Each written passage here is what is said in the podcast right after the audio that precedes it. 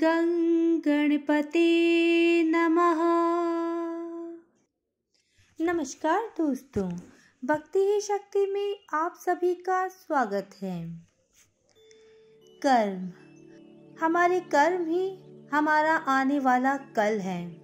हम जो भी कर्म करते हैं, उसका फल हमें अवश्य मिलता है। चाहे वो कर्म अच्छे हो या बुरे उसका फल भोगना पड़ता है। हम उस फल से भाग नहीं सकते। भागने की कितनी भी कोशिश कर लें, पर वह फल अवश्य भुगतना ही पड़ेगा। हमारे अच्छे बुरे कर्म, चाहे हम जैसे भी कर लें, वह हमें देर से ही सही, लेकिन मिलते ज़रूर हैं। हम बुरे कर्मों को चाहे जितना भी छुपा लें। हम किसी को ना बताएँ, लेकिन भगवान ऊपर वाला, कुदरत, उस उस चीज़ से हम कैसे बचेंगे? कुदरत ने जो कर्म के नियम बनाए हैं, उसमें कोई गलती नहीं होती। कोई भी कर्म करो, उसका फल मिलता है। हमारे पूर्ण कर्म का फल हमारे साथ है, तब तक सही है। लेकिन हम जो भी गलत कर्म करते हैं या दुष्ट कर्म करते हैं, वह तो वक्त आने पर फल देता ज़रूर है। इसलिए कर्म करने से पहले हमें सोचना चाहिए। कर्म हो जाए उसके बाद उसके फल से भागना मूर्खता है, व्यर्थ है। हम चाहे किसी का अच्छा करें या किसी का बुरा करें, हम जो भी कर्म करते हैं उसका फल पाने के लिए हमेशा तैयार रहना चाहिए।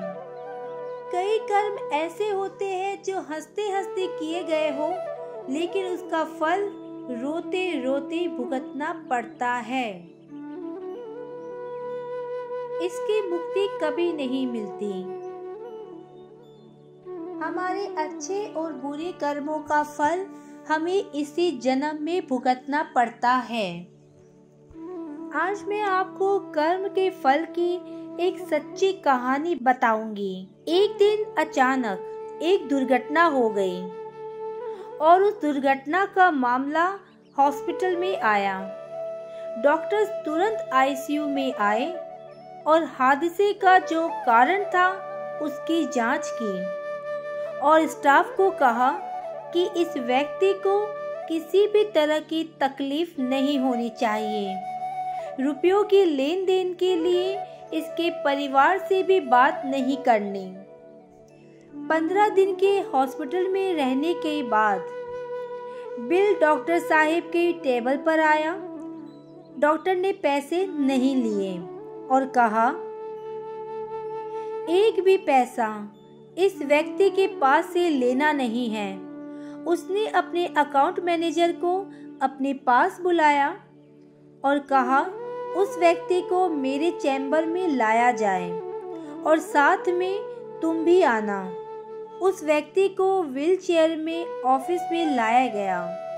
डॉक्टर साहिब ने कहा, भाई, तुम मुझे पहचान सकते हो क्या? उस व्यक्ति ने कहा हाँ आपको कहीं देखा हुआ तो है, कुछ ऐसा याद आ रहा है। डॉक्टर ने कहा, मैं आपको याद दिलाता हूँ। आज से तीन साल पहले एक परिवार पिकनिक मनाकर वापस आ रहा था और वापस लौटते समय अचानक कार में से धुआँ उड़ना शुरू हो गया था और कार को साइड पर खड़ा करके हम लोग देखने लगे। थोड़ी देर तक हमने कार को शुरू करने का बहुत कोशिश की, लेकिन कार स्टार्ट नहीं हो रही थी। सड़क एकदम सुनसान थी। वहाँ पर कोई भी दूर दूर तक दिखाई नहीं दे रहा था। शाम होने को आ रही थी। परिवार का हर एक सदस्य चिंता में खोया जा रहा था। पति पत्नी लड़के और बच्चे भगवान से सब प्रार्थना करने लगे।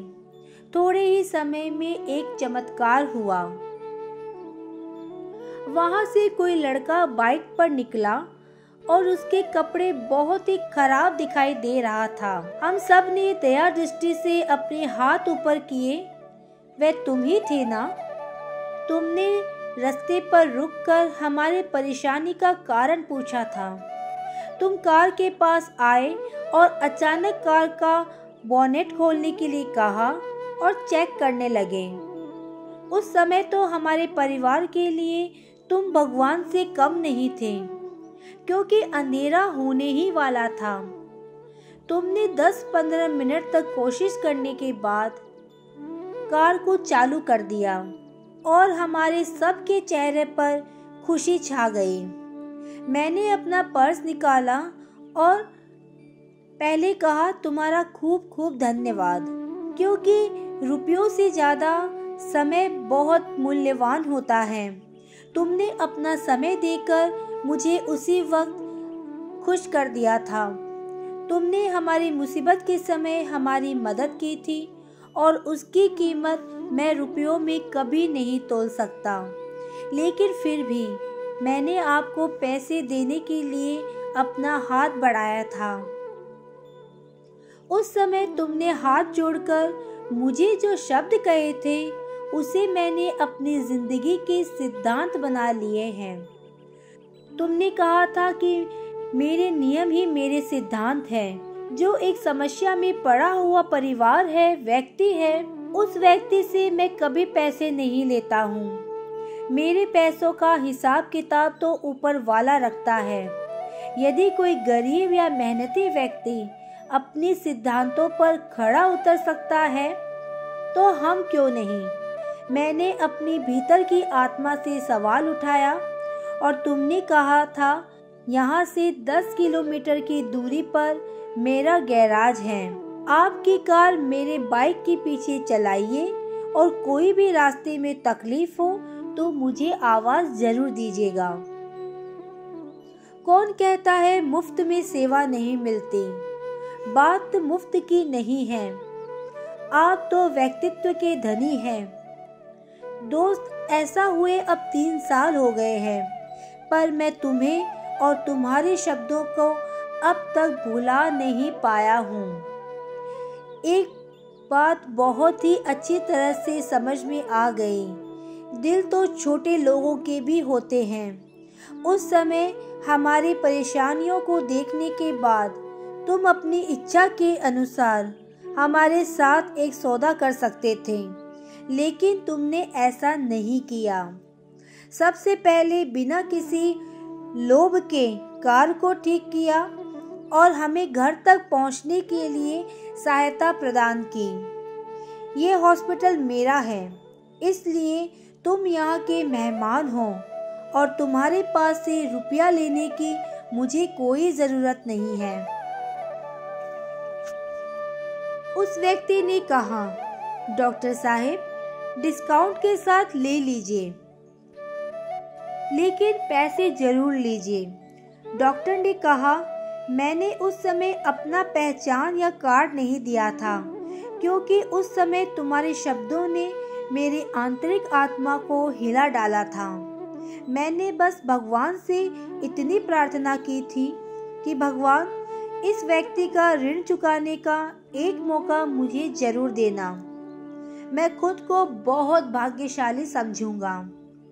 और आज तीन साल के बाद भगवान ने मेरी ये प्रार्थना सुन ली। इसे सिर्फ़ एक प्रकृति का संकेत समझो। दोस्त, तुम्हारे ही शब्द आज तुम याद करो। मैं किसी भी परेशान व्यक्ति से कोई पैसा नहीं लेता।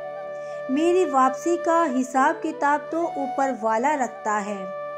अपनी वापसी की गणना करने के लिए ऊपर वाले ने मुझे भेजा है। ऐसा ही तुम मान लो। अकाउंट मैनेजर डॉक्टर साहब के सामने देखता रह गया। डॉक्टर कहते हैं, भाई, कोई भी तकलीफ़ हो तो इधर आ जाना और मुझे बता देना। अकाउंट मैनेजर के कंधे पर हाथ रखकर डॉक्टर साहब ने कहा, किसी भी सुधार के लिए किसी मठ या गुरु की ज़रूरत नहीं होती। कभी कभी हम में से सबसे छोटे व्यक्ति भी हमारे आंतरिक आत्मा को जागरूक कर देते हैं।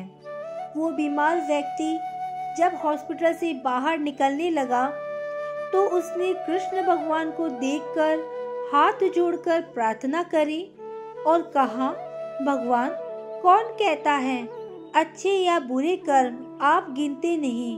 हाँ इसमें समय ज़रूर लग सकता है, लेकिन अच्छे या बुरे कर्मों का जवाब ज़रूर मिलता है। दोस्तों, आपको ये कहानी कैसी लगी? नीचे कमेंट में ज़रूर बताएँ।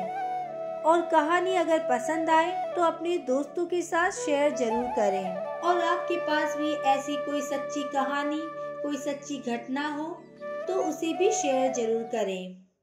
आज के वीडियो में बस इतना ही। अगर आपने मुझे अब तक सब्सक्राइब नहीं किया है तो सब्सक्राइब ज़रूर करें। कमेंट और लाइक करना ना भूलें। इसी कामना के साथ कि आप हमेशा खुश रहें, स्वस्थ रहें। नमस्कार।